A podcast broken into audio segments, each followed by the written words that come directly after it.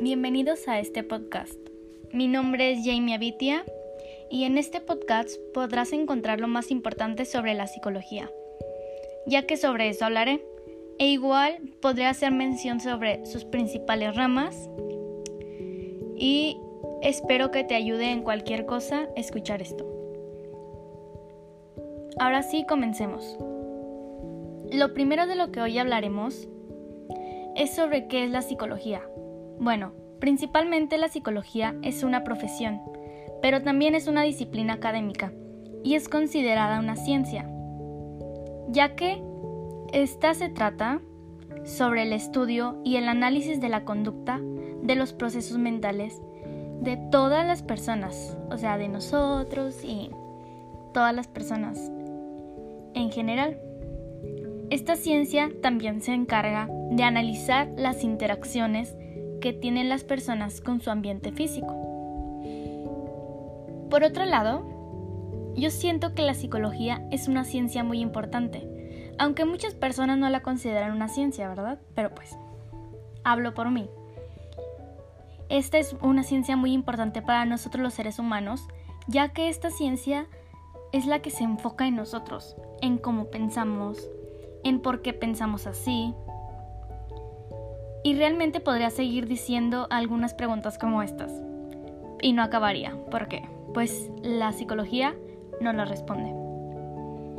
Aunque algunas personas piensan que la psicología solo se enfoca en atender a personas con problemas mentales, pero claramente no es así, ya que esta nos sirve para muchísimas más cosas, no solamente para los problemas mentales. Por otra parte, la psicología se ha dividido en diferentes ramas y cada, una de ellas se encarga en diferentes áreas.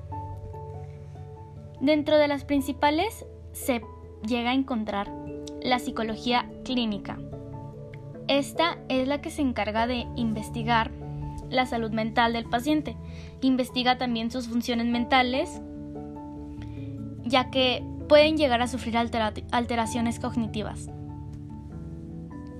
Otra de ellas es la neuropsicología.